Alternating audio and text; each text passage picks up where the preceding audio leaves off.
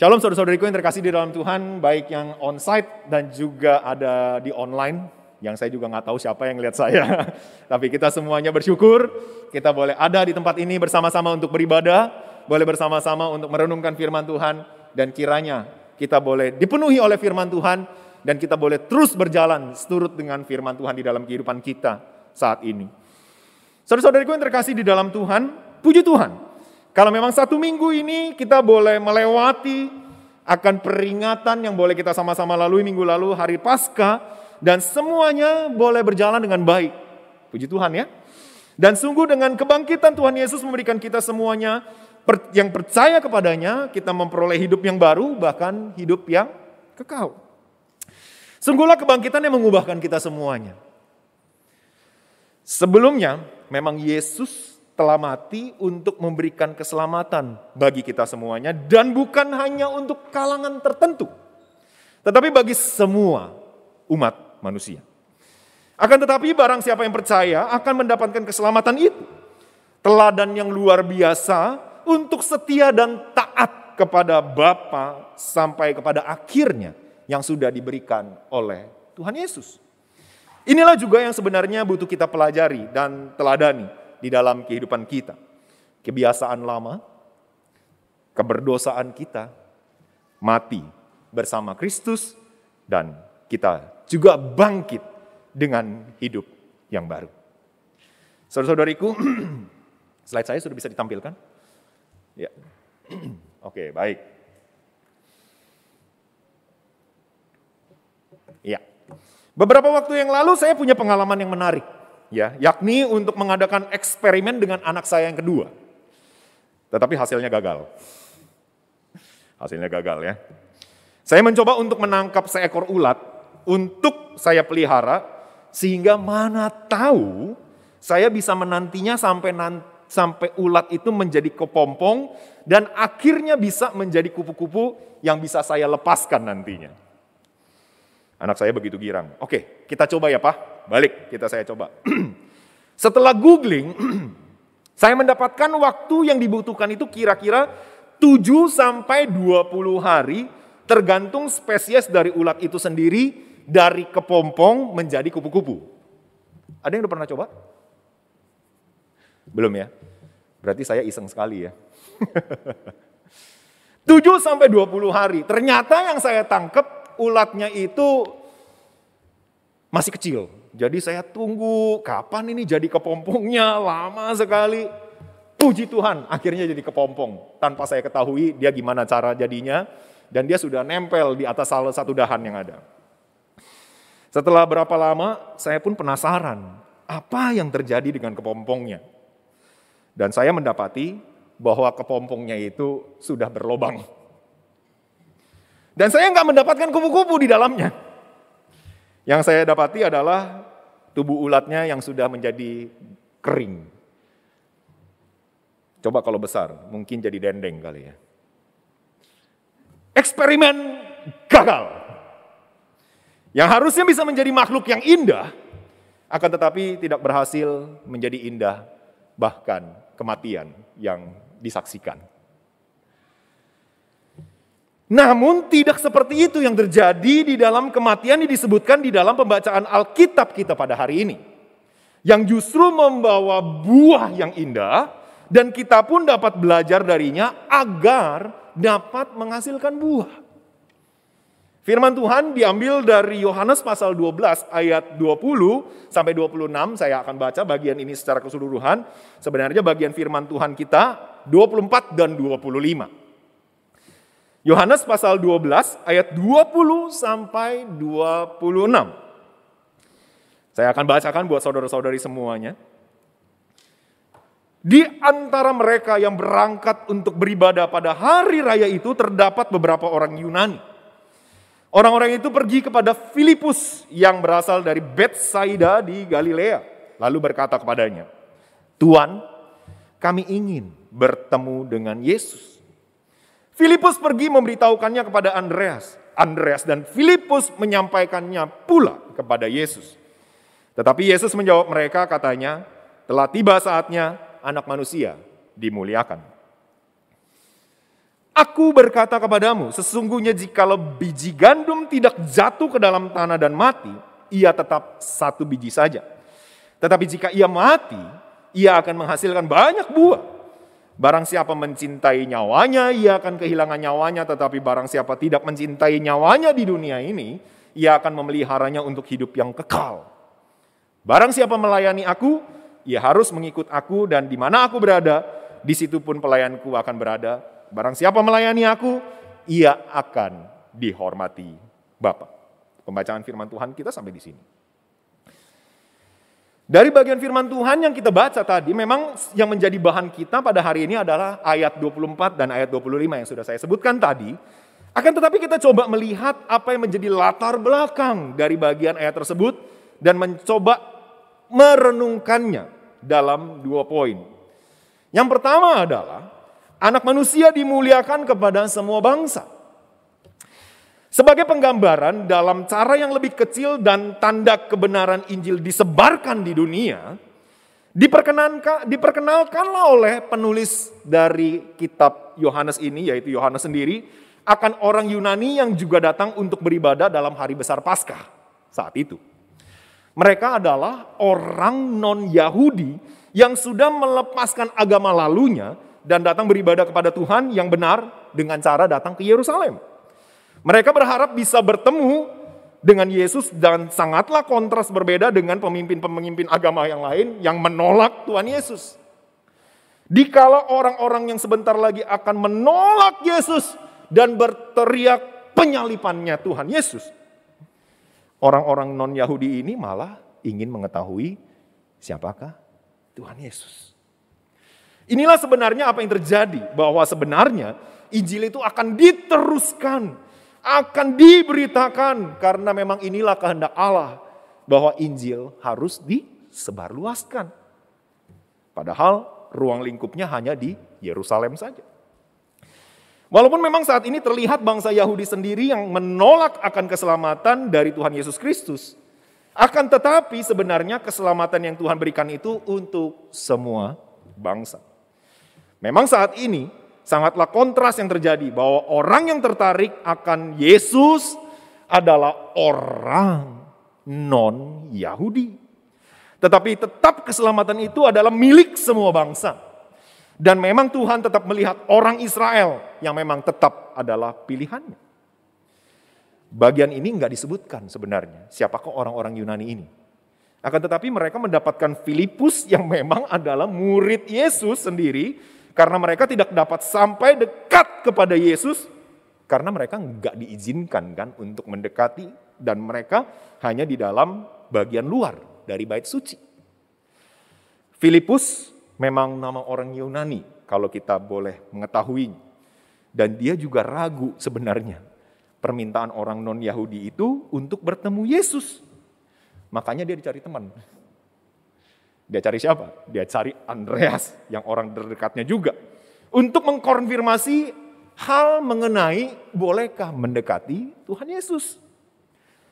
Dia menyadari juga jikalau orang-orang di sekelilingnya itu berusaha untuk mencari apa yang menjadi kesalahan Yesus, apalagi berdekatan dengan orang non-Yahudi.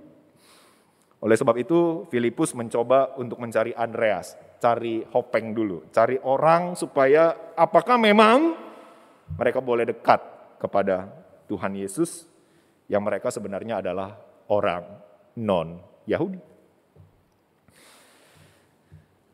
Saudara-saudariku, jadi dalam ayat awal-awal ini sebenarnya ingin menekankan kepada kita bahwa dalam pengagungan Tuhan Yesus waktu masuk ke Yerusalem, keselamatan di dalam Mesias itu sedang ditekankan juga bagi orang-orang non-Yahudi.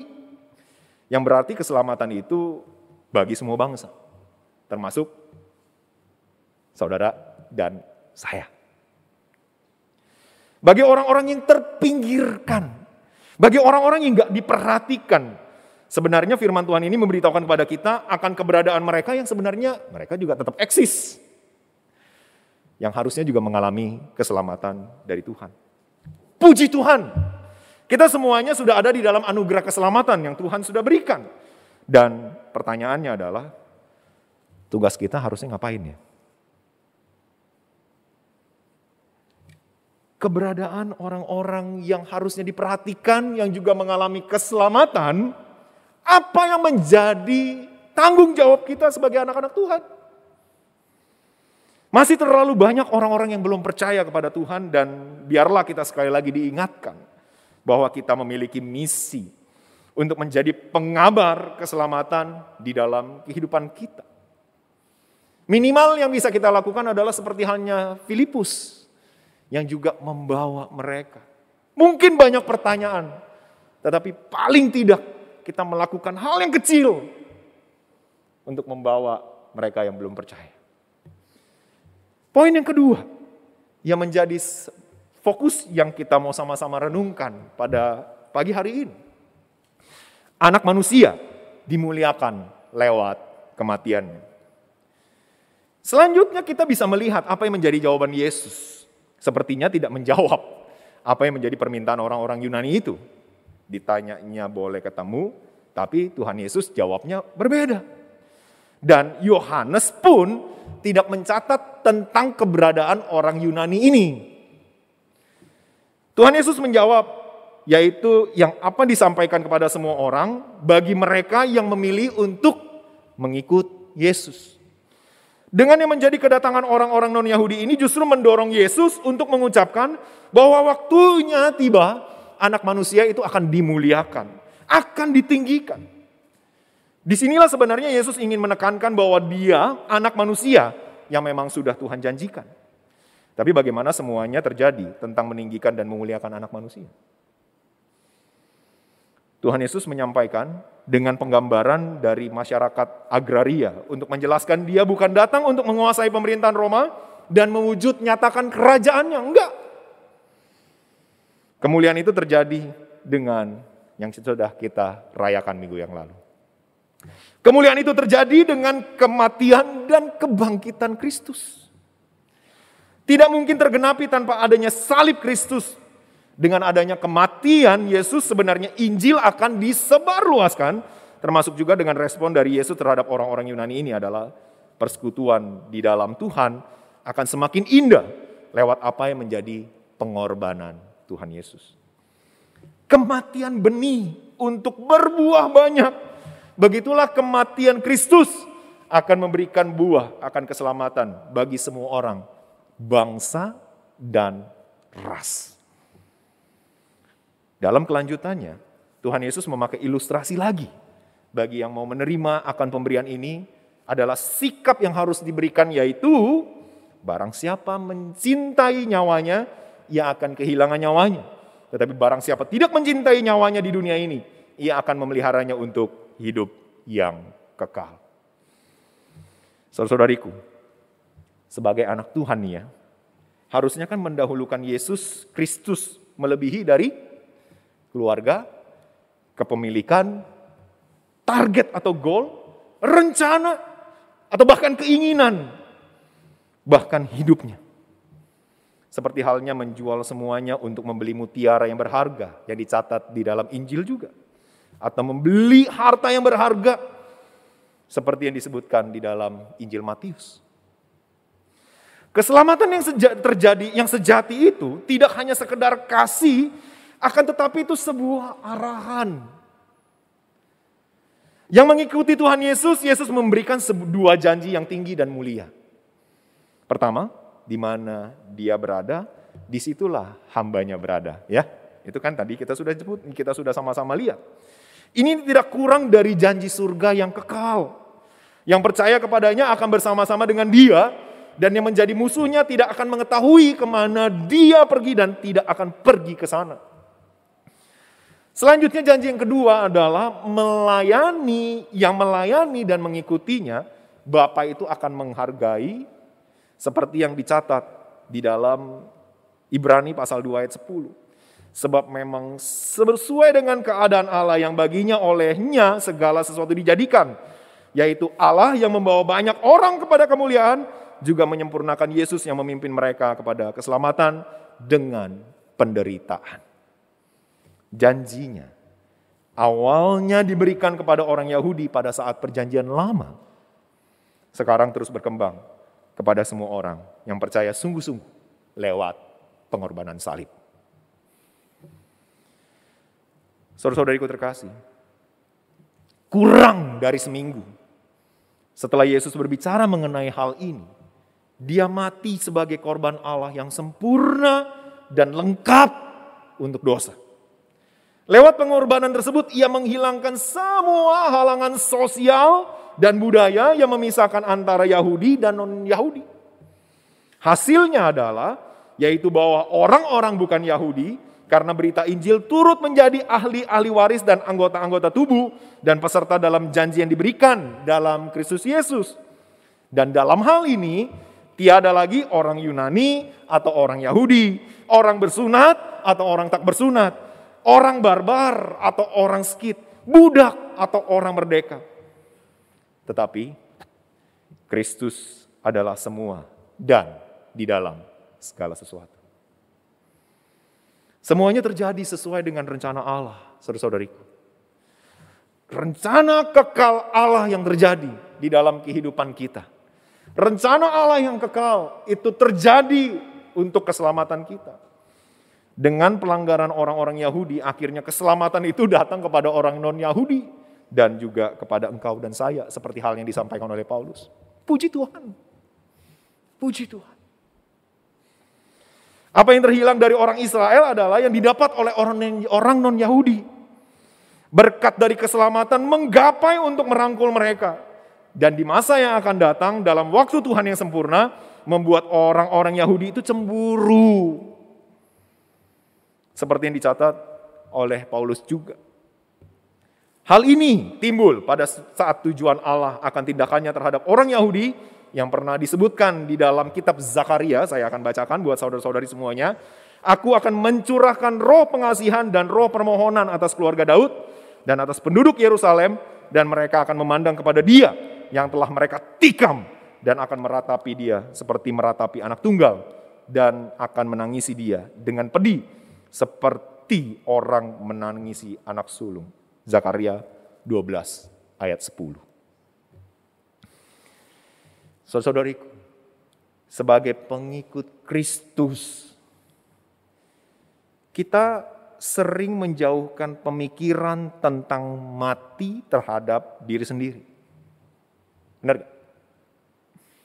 Sebagai orang-orang anak-anak Tuhan, sering kali itu kita nggak mau mikirin mati terhadap dosa. Tuhan Yesus mati ya udah mati. Tuhan Yesus bangkit, ya bangkit. Puji Tuhan. Tapi sering kali itu kita malah melewatkan apa yang disebutkan dengan mati terhadap diri sendiri. Meninggalkan segala dosa, melepaskan aku yang lama, berjalan seturut dengan apa yang Tuhan inginkan. Kita nggak mau mikir. Yang penting semua jalannya baik-baik aja. Padahal dengan mudah kita dapat menerima bahwa sebuah benih memang harus mati terlebih dahulu agar dapat menghasilkan kehidupan baru di musim semi. Kita tahu bahwa benih-benih itu mulai tumbuh di bawah permukaan tanah yang gak terlihat. Walaupun kita tidak melihat proses terjadinya pertumbuhan itu. Itu yang sering kali juga menjadi alasan kita. Berapa lama? Berapa lama aku bisa menghasilkan buah? Saudara-saudariku, yang penting kita mulai terlebih dahulu. Mati di dalam Kristus.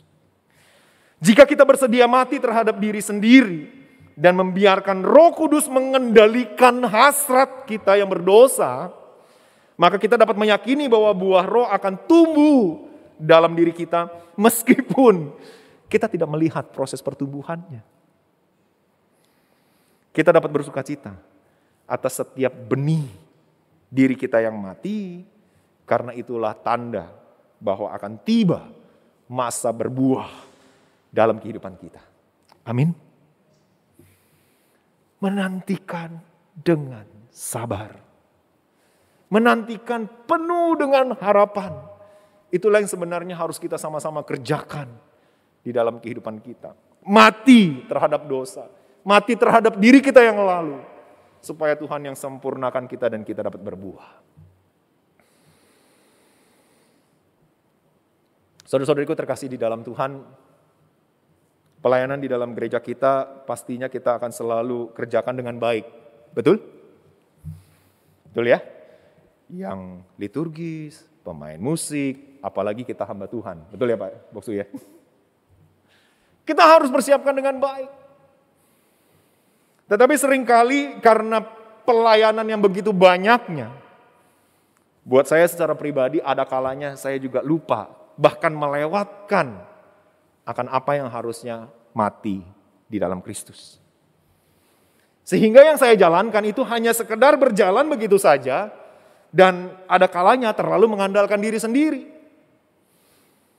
Tidak mengandalkan apa yang menjadi kerendahan hati yang harusnya saya terapkan di dalam kehidupan kita sehingga saya bisa melayani dengan baik. Salah satu pelayanan yang sering kali saya bisa terlewatkan step tersebut adalah kalau menggantikan pelayanan. Kan banyak tuh ya biasanya ya, kalau misalkan tiba-tiba sakit gitu kan, lalu kan kita gantikan ya.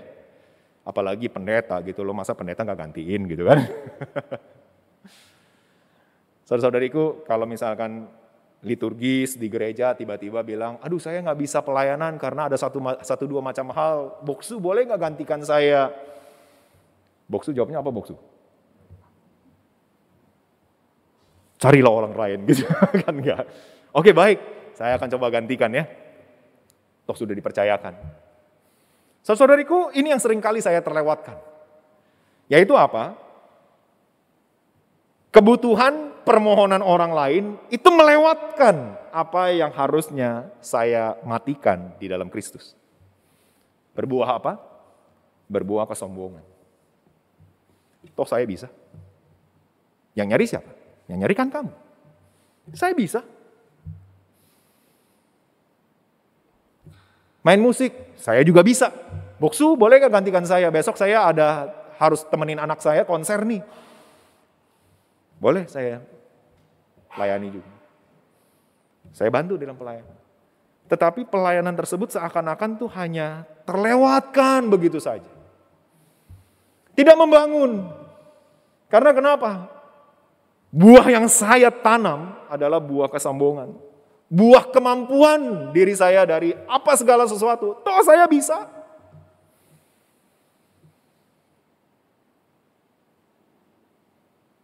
Termasuk hari ini. Hari ini kan sebenarnya bukan saya yang khotbah kan. Rekan saya, rekan pelayanan saya. Beberapa, dua minggu yang lalu, rekan saya mengatakan, dia kan lebih lebih dewa, maksudnya lebih senior dari saya, dia selalu panggil saya Yoyo gitu kan. Saya nama kecilnya Yoyo. Jadi selalu bilang, "Yo, dua minggu lagi nih uh, pelayanan di sini boleh nggak tolong gantikan?" Saya jawabnya apa? Saya cek dulu lah, masa saya main, main, main terima saja, saya cek dulu bisa apa tidak.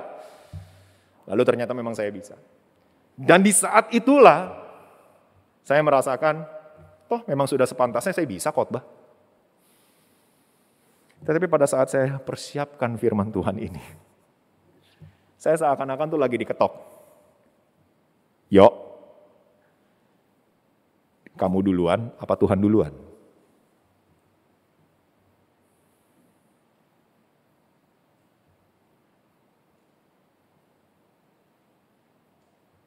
Saudara-saudariku,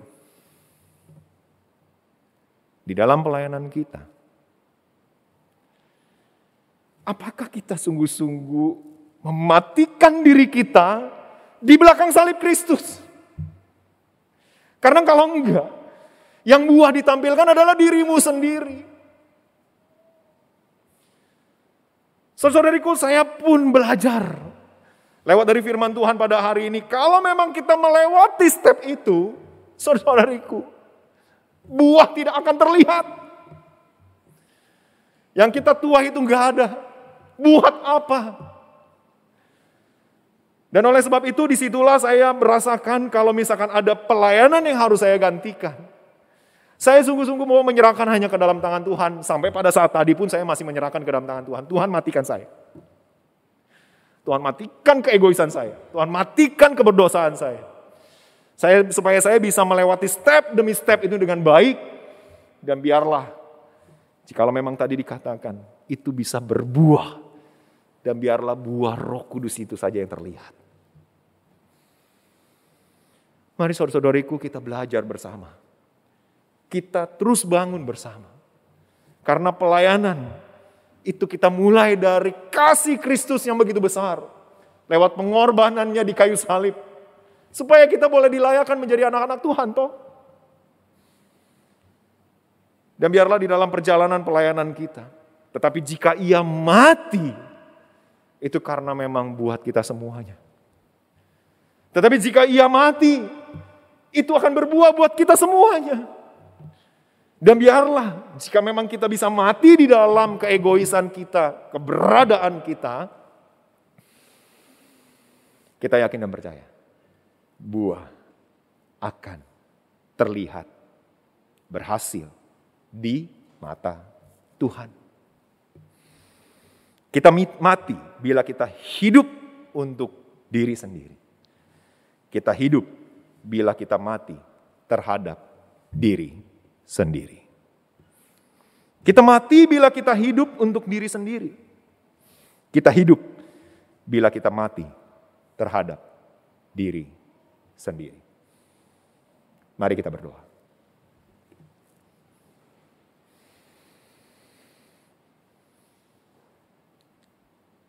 Bapa di dalam surga, Tuhan kami Yesus Kristus, kami datang membawa diri kami Tuhan yang penuh dengan kefanaan. Kami membawa hidup kami Tuhan yang penuh dengan segala kerentanan, kami membawa hidup kami ya Tuhan yang penuh dengan segala keberdosaan. Biarlah lewat satu minggu yang boleh kami sama-sama lalui Tuhan, ingatkan kami sekali lagi supaya kami bisa salibkan bersama dengan Engkau. Karena kami ingin hidup di dalam pengharapan kekal. Bukan karena kami mampu, bukan karena gagah dan kuat kami Tuhan tetapi karena anugerahmu semata yang menguatkan kami, yang memampukan kami. Jikalau kami boleh hadir di tempat ini pada hari ini Tuhan, bukan karena kami mampu. Tetapi karena kami bersyukur Engkau sudah mati bagi kami. Engkau sudah bangkit bagi kami. Engkau begitu mengasihi kami dan memberikan kami pengharapan. Tuhan, kami menyerahkan hidup kami ke dalam tangan-Mu. Karena kami yakin dan percaya kebangkitanmu Tuhan mengubahkan kami. Mengubahkan kami semakin serupa dengan Engkau. Terima kasih ya Tuhan. Kiranya di dalam setiap perjalanan hidup kami,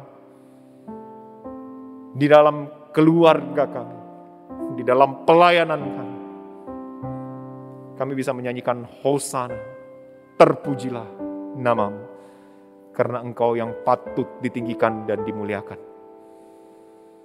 Terima kasih ya Tuhan. Terima kasih. Layakkan kami, pakai kami, sucikan, kuduskan kami. Sehingga kami boleh datang mengikutimu Tuhan. Sampai pada akhirnya. Dan berbuah banyak. Hanya untuk memuliakan namamu. Terima kasih Tuhan. Serahkan hidup kami ke dalam tangan Kau pakai kami. Di dalam nama Tuhan Yesus, kami berdoa. Amin. Tuhan memberkati.